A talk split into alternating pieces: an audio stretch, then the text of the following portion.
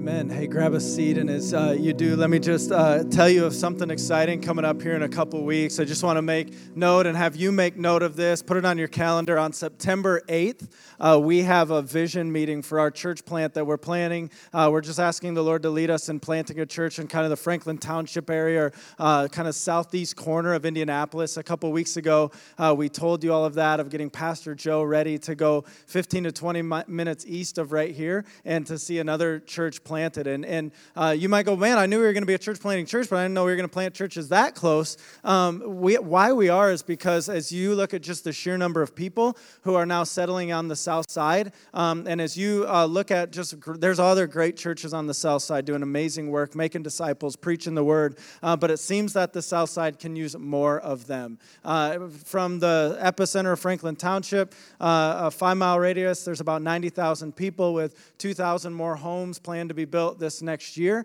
And uh, instead of asking them to drive over to us, uh, and we do have about 175 adults that drive from that area over here to us, we're saying, what would it look like for us to go to them and to be a church that plants churches? Yes, far, and yes, in other parts of our country, but even uh, uh planting neighbor churches here where we can really uh, see the kingdom grow and thrive. So, September 8th, there's a vision meeting for that. It's at the classroom at the base of the stairs, what we're calling our Connect classroom, uh, and would just love, even if you're like, I don't know if we would go be a part of starting another church, but at least go to that vision meeting and hear what the vision is, and you never know what the Lord will do in your heart. And so, September 8th, after first service, show up early that day and uh, come to that meeting. All right, if you have a Bible, turn with me to the book of First John. And if you need a Bible, you will find one under a seat close by. And uh, if you uh, don't know where First John is in that Bible, start at the back of your Bible and just kind of work backwards, and you will quickly stumble across this letter we have at the end of the New Testament. And now I'm going to confess something to you as a preacher. I hate to preach introduction-less sermons, but I'm going to preach an introduction-less sermon today, okay? I've learned something in four years of preaching. Uh, when I come to Thursday, Friday, Saturday, and the Lord still has not given me a clear introduction, don't force one, okay? We've all sat through the sermons that started, and you're like, where is this guy going right now? I don't even know what he's saying. And so, as Saturday, yesterday morning rolled around, I'm like, Lord, I still don't have an introduction for this. And then I began to look at the book, and, and you know what's unique about First John? Uh, so often, when we turn to a letter in the New Testament, we're used to seeing, hey, Paul here, uh, an apostle of Jesus. I'm writing to you, and here's why I'm writing. And w- look, look at the look at how First John starts.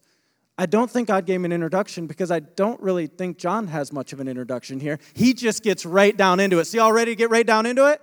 Let's go. First John, that which was from the beginning, which we have heard, which we have seen with our eyes which we looked upon and have touched with our hands concerning the word of life.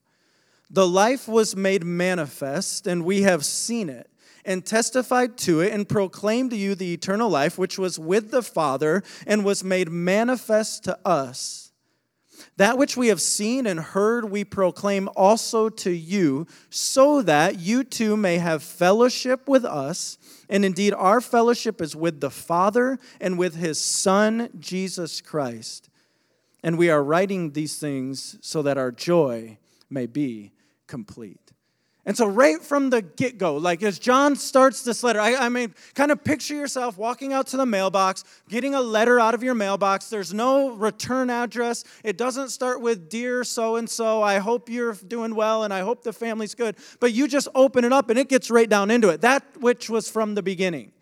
And now I, I believe there's great purpose in why John starts the way that he does. And I believe there's some themes that, even as John is starting here, are really, really important that set the stage for this book. And so um, I want to kind of organize today's message into what I'm calling three buckets. Three buckets, three themes that I think we see in the first four verses. And these themes are this uh, the true Jesus, true fellowship, and true joy.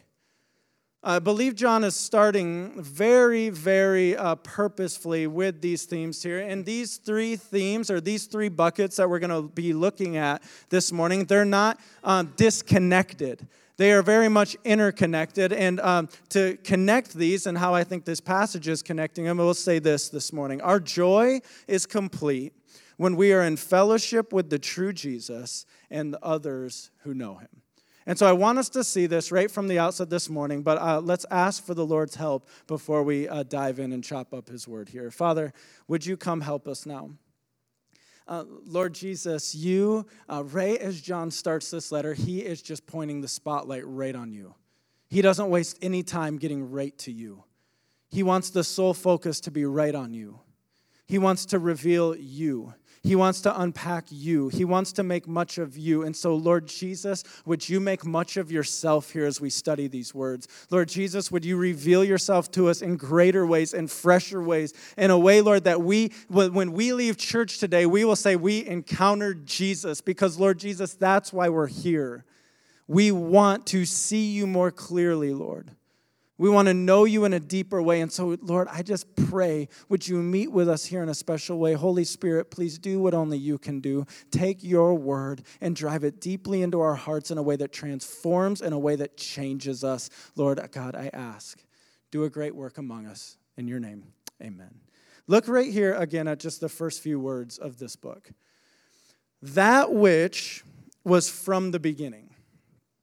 And then he begins to unpack this. So this book starts with just this series of phrases, and these are kind of all flowing together, which we have heard, which we have seen with our eyes, which we looked upon and have touched with our hands concerning the word of life. Now, a question for you all who is John talking about here?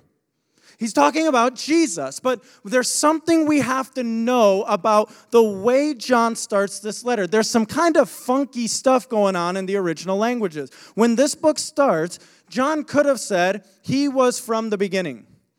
John could have said, Jesus was from the beginning. But he starts and he says, That which was from the beginning. And it seems that in the original language, what John is trying to communicate, he's going, Yes, yes, yes, I'm talking about Jesus, but how often when we think about Jesus do we think only about Jesus come in flesh, the one who walked 33 years on this earth as the God man? John's like, I'm not just talking about Jesus like in his time here, I'm talking about everything that encapsulates who Jesus is. I'm talking about the Jesus who was from the beginning the eternality of him, the transcendence of him. And I'm also talking about, yes, that he came to earth. I'm talking about not only who Jesus was, I'm talking about all that Jesus taught. I think what John is getting at here can be a kind of a hard thing to grasp in our finite mind. I think he's going, that which was from the beginning is all that we accept about who Jesus is and what he was taught when we accept the true gospel message. He's like, that's the Jesus I'm talking about. And now, right from the get go, I think John's trying to elevate and remind us of who this Jesus is that we worship. And um, there's a passage in the New Testament that always elevates and reminds me of the, the full weight of who our Lord and Savior Jesus Christ is. Colossians, Colossians 1, let me read this to you. Christ is the visible image of the invisible God.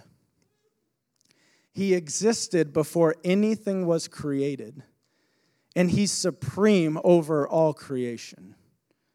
For through him, God created everything in the heavenly realms and on earth. He made the things we can see and the things we can't see, such as thrones, kingdoms, rulers, and authorities in the unseen world. Everything was created through him and what? And for him.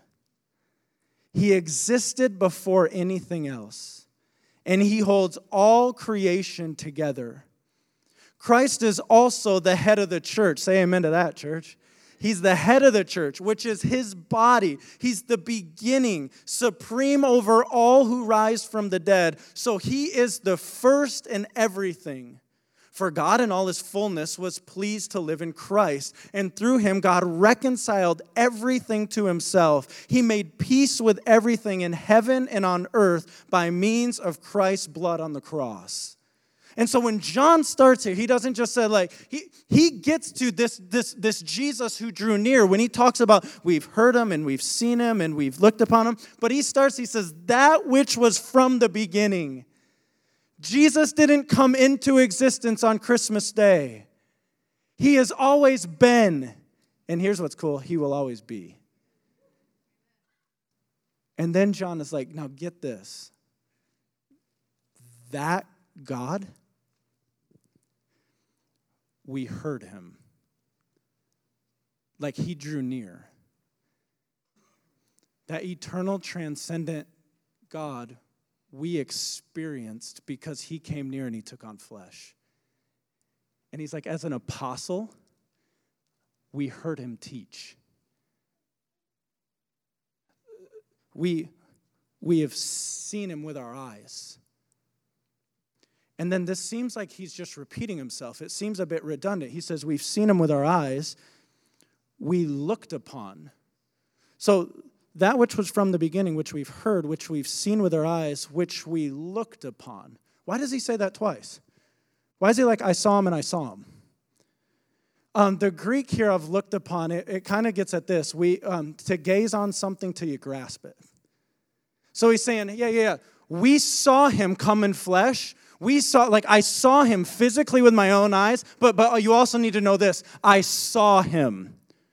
I, I get the spiritual reality of who he is. Compare that to like Judas Iscariot who betrayed the Lord. He saw him, but he didn't see him. He, he saw him with his physical eyes, but there was no spiritual understanding or life that was birthed from it. John's like, no, no, no, you have to get this. We saw him and we saw him. Oh, and I'm praying for any who've just grown up in the church who've just seen Jesus, but you've never seen Jesus. That today would be the day the eyes of your heart would be open and you would go, I see, I finally see him for who he is. I've always saw him, but now I've looked upon him. I have gazed on him until I've grasped him. That which we've seen, which we've looked upon, and now get this, and have touched with our hands concerning the word of life. Now, I said at the outset, this is such a different introduction than what we're used to in Paul's writing. Paul, again, Paul, Paul's so direct. I love how direct Paul is. He's like, hey, Paul here, um, I'm an apostle. You're probably going to want to listen to this. And so um, here's why I'm writing to you. I, though I think John starts with such a different tone, I think it's a very pastoral tone here. I think he knows these people, he's shepherding them. I also want us to see what he's doing. He's reminding the people he's writing to of his apostleship. Hey, I was there, I heard him, I saw him, I touched him he's reminding the people he's writing to that he's a reliable witness and source to who Jesus Christ is. Now, why would that be so important? Because remember, as we set the stage for this book last week, one of the things we have going on here, a main reason why John is writing this is um, as we get to chapter two, we're going to find out about this group who went out from the church here. It says they went out from among us, but they never, they were never of us. They've gone after this false teaching, and we'll get more into that as the book goes on of kind of this Gnostic understanding, this what it meant to be truly enlightened, um, that, that they really had knowledge of who Jesus really was. And John, as he starts this book, he's like, Do you want to know a reliable source to who Jesus really is? I was there. I know him. I heard him. We got him. We touched him. John is reminding these people here that he is an eyewitness to who the true Jesus really is. Because it's, it's somewhere end of first century right here. And get this already at the end of the first century, the same century Jesus had walked on the earth, you had all of these whacked out false teachings of who Jesus might really be. And John is bringing them back to go, you know, you want to you want to know who Jesus really is? Let me let me tell you cuz I was an eyewitness to him. Um, when we look for reliable testimony, even in today, we, we look for eyewitness accounts. We know that reliable eyewitness accounts uh, uh, bring validity to something. Um, how many of you uh, were maybe at a sporting event or you're some historical event that the moment something happened, you're like, we were just a witness to something that's going to be talked about for decades? How many of you were at something that when, when you tell people, they're like, you were there? You saw that? How many of you would say, I've been to something like that? Huh? Who would be bold enough to tell us, where, where were you? Where were you when this happened? Yeah, Jeff. At the stage collapse at the state fair. Oh my god, I'm going to say you were there. Wow. Wow. Who else? Yeah. Wow. Wow. Hey, second service, I can't get y'all that excited anytime.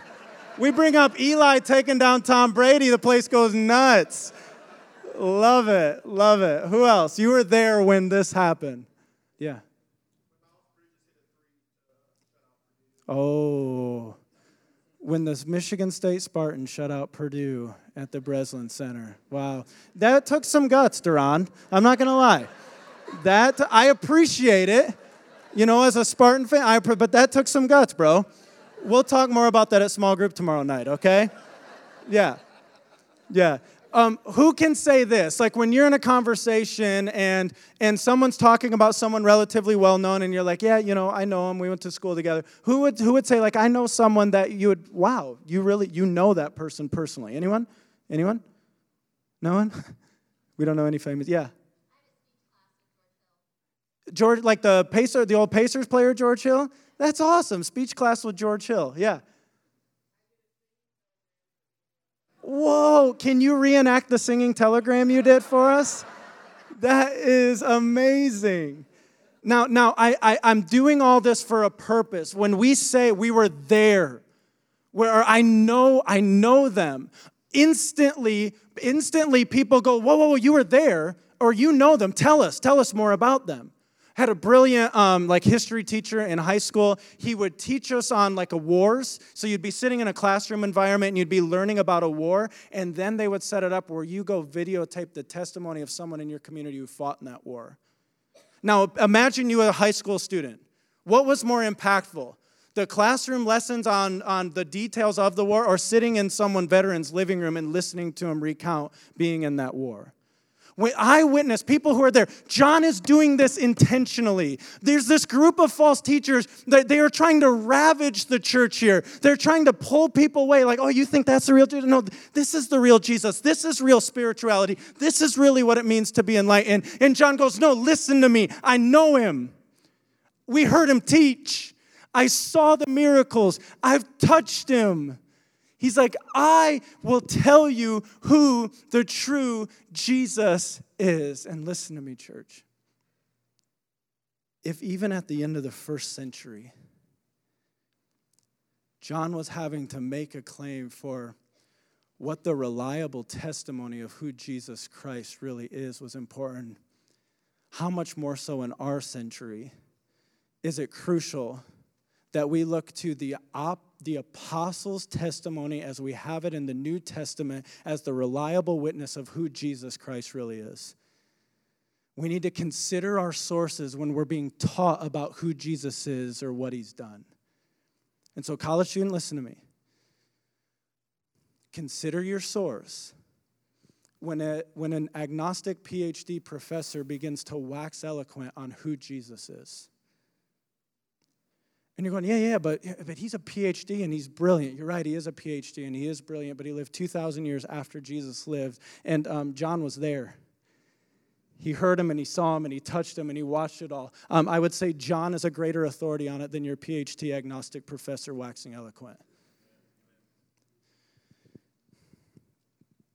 Church, we need to consider our source when we look at who the Mormon church teaches Jesus is and I'm not trying to be, I'm not trying to pick on anyone. I'm not trying, but I believe biblically the Lord calls me as a pastor to refute bad doctrine that's out there. And it pains me when we when there's a new believer in Jesus Christ who have and, and then all of a sudden a knock on the door comes and a, mormon uh, comes or a jehovah's witness comes and, and here's what's painful about it. The terminology will sound strikingly the same. The doctrine behind the terminology is vastly different consider your source. You go, well, how do we know we're right about who Jesus is and they're not right? Because we're basing what the New Testament, the apostolic witness who says about who Jesus is. Um, these are religions created in like the 1800s, 1800 years after Jesus walked. Just consider your source. consider your source before you just take wholesale what some likable celebrity says about who they believe Jesus to be. Don't take your cues on Jesus from Oprah. And I'm not, I'm not picking on Oprah, but just don't take your cues on Jesus from Oprah. And I, and I wish I could say this, this, isn't, this, this isn't happening, but look, we, we know it's happening in our century. And, and we know the danger of like all of a sudden, man, someone I really like or they're really smart. And all this, wow, maybe that is right about Jesus. And you kind of have to snap out of it go, whoa, whoa, whoa, whoa. What they just said is so contrary to what the apostles tell us who Jesus is. Why am I saying all this? Because I believe one of the themes we see recurring throughout First John is John reminding the people here's who the true Jesus is, here's who the true Jesus is, here's who the true Jesus is. And right from the get go, he is very humbly setting himself up as I'm an expert on who the true Jesus is. Now, I want us to follow what he's doing here. So he says, that which was from the beginning, which we heard, which we've seen with our eyes, which we looked upon and have touched with our hands, concerning the word of life. The life was made manifest, verse 2, or revealed. We've seen it, we testify to it, and proclaim to you the eternal life. Now, look at that progression. John's like, we, we saw it. Plain and simple. We were there. Now you get into kind of some judicial, even courtroom language. I'm, I'm testifying to the truthfulness that what we saw, like, yes, this is the Messiah. So we've seen it, I'm testifying to it, and he's like, now I'm proclaiming to you the word of life. I'm proclaiming to you the eternal life. The life was made manifest. We've seen it. We testified to it. We proclaimed to you the eternal life, which was with the Father and was made manifest to us. That which we have seen and heard, we proclaim also to you. What are the next two words in verse 3? That which we have seen and heard, we proclaim also to you, so that. Okay, there is a purpose statement right here. We've come to a so that. So he's like, hey, I was there, I heard him, I saw him, I touched him. I can testify to you who the real Jesus is. I'm proclaiming this real Jesus to you. And now he's going to tell us why he's proclaiming this real Jesus to them. That which we've seen and heard, we proclaim also to you, so that you too may have what's the word? You too may have fellowship. Fellowship with who? With us and indeed, our fellowship is with the Father and with his Son, Jesus Christ. So just see the connection now. John has just said, I'm proclaiming the true Jesus to you. Why, John? What's the purpose? Why'd you start your book like this? So that you will have fellowship with us. That you would, and we don't know, it's really hard to tell. Is the us there, John, talking about that you would come and have fellowship with the rest of the apostles who knew him?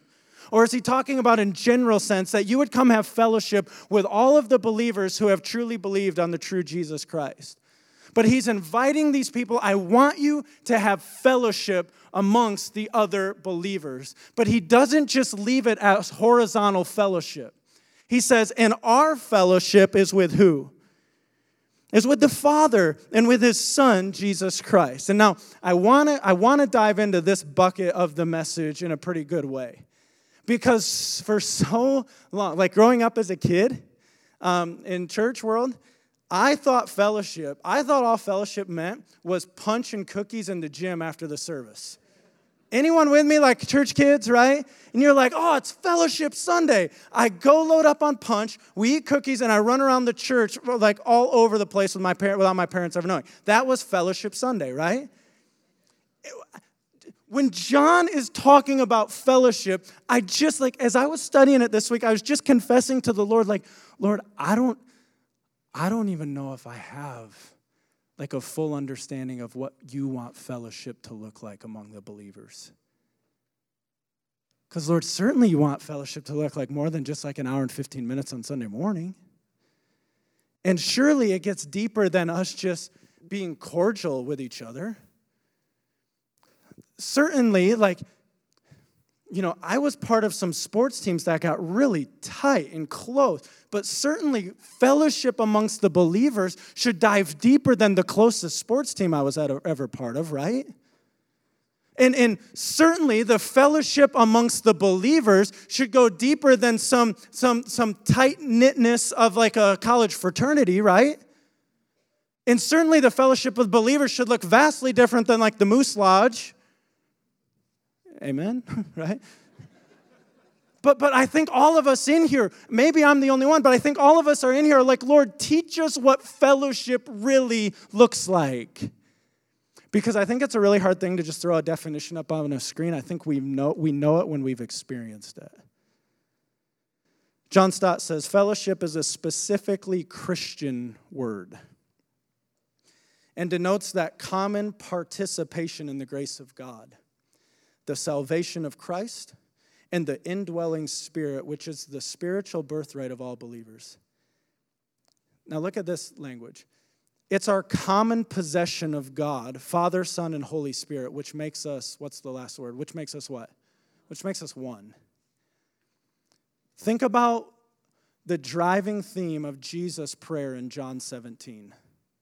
John 17, 21 says this that they may all be one just as you, Father, are in me and I in you, that they also may be in us, so that the world may believe that you have sent me. I'm just saying to start this series, I am hungering for the Holy Spirit to teach us as a faith family more of what fellowship looks like fellowship with the Father and fellowship amongst us, his body. And if you want to bake cookies and have punch while we fellowship, I'm all for that, right? But but certainly it goes deeper than that. So Lord, teach us what you want with your body to fellowship. Um, before I move on from that, that which we have seen and heard, we proclaim also to you, so that you too may have fellowship with us. And indeed, our fellowship is with the Father and with His Son, Jesus Christ. If you're in the room today and you're not a Christian, um, I just want you to hear very clearly God longs for fellowship with you, deep, intimate, personal relationship fellowship with you. And you might have walked into church today believing that there's a God, believing maybe that He's even a creator God, that uh, there's a God who made all this. You might even believe that God is good. And you, you might have this kind of good man upstairs or this grandfatherly figure upstairs, but I want you to hear with just as plain as you can our, our God desires fellowship with you. He wants to know you. And, and he's made a way for that to happen. In the very beginning, when he created the first humans, um, he, he walked with them in the garden unhindered, unbroken, untainted by anything that we call sin um, sin enters the world and it breaks fellowship with God, it breaks relationship with God. But God did not leave us in our broken state. He saw us in our broken state and He sent His only Son to rescue us. This is the story of Jesus on a cross. This is why we sing what we sing. This is why we say every Sunday some version of what I'm saying right now, because you desperately need to know that a Savior has come. His name is Jesus, and He wants to reconcile you to God. And you don't have to live hopelessly lost in your sin. You don't have to wonder what's going to happen when I finally come before God one day. You can know. And that's what this book is about. It's about the assurance of how you can know. And how do you know? Like, you're like, what do I do? How do I, like, what's the steps? God is so good to us. He knew that there's no way we could be good enough. We would never work our way there. We would always try as hard as we can and we'd still always mess up. That's why Jesus came and lived a perfect life on our behalf. And the Bible says if you will believe in him, you will be saved today.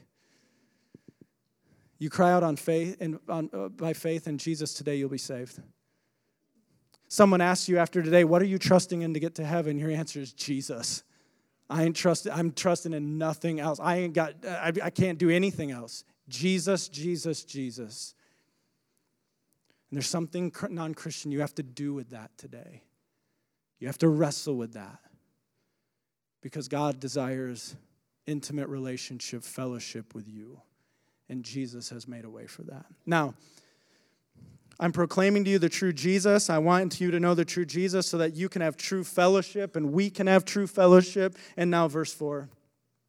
And we are writing these things so that our what? Say it loud, church. So that our joy may be complete.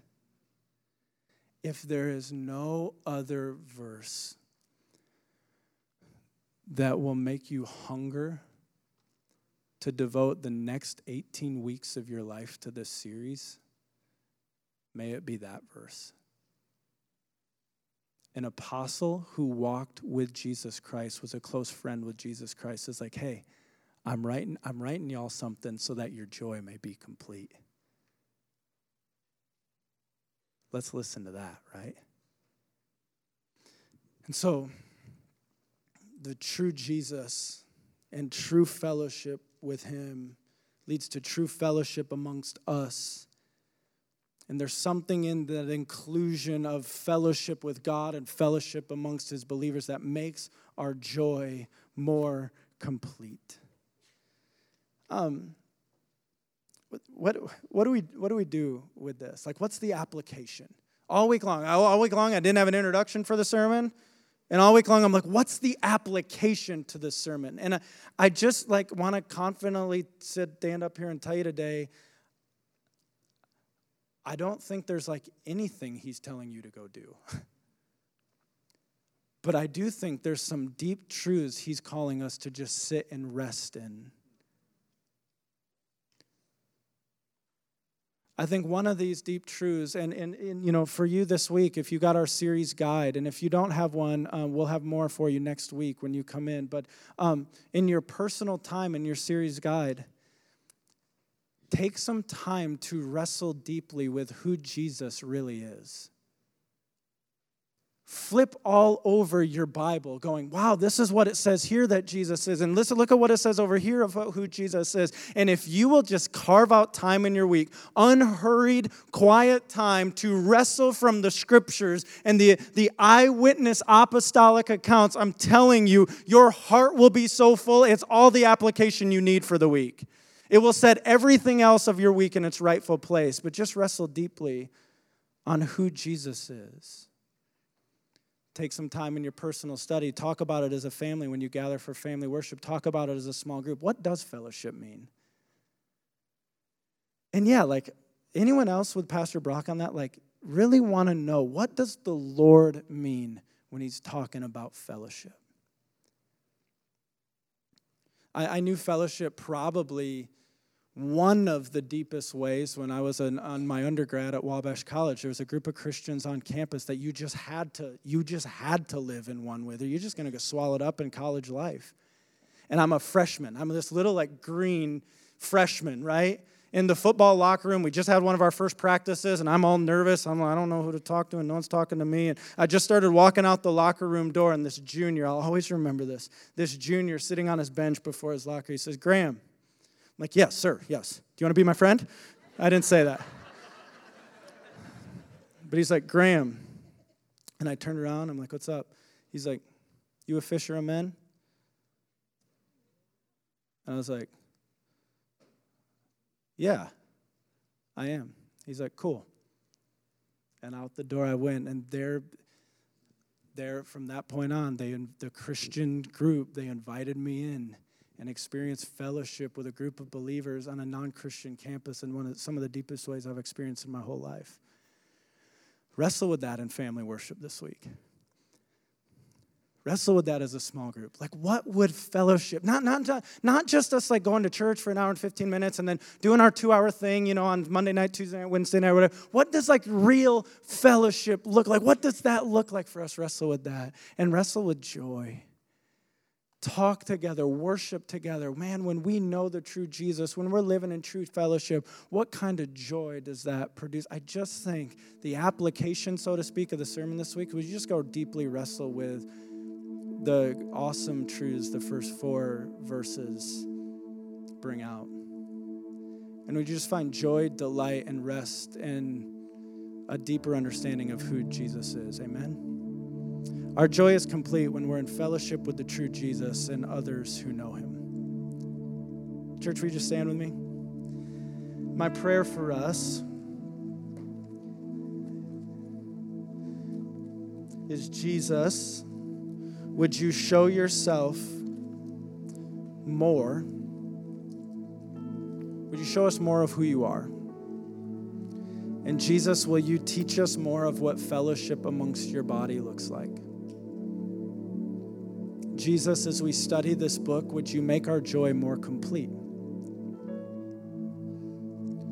Jesus, at the end of the day, as we just give our lives to studying this and doing life together, would Jesus, would you just more of more of you, more of you, more of you? Because when there's more of Jesus, there's less of us.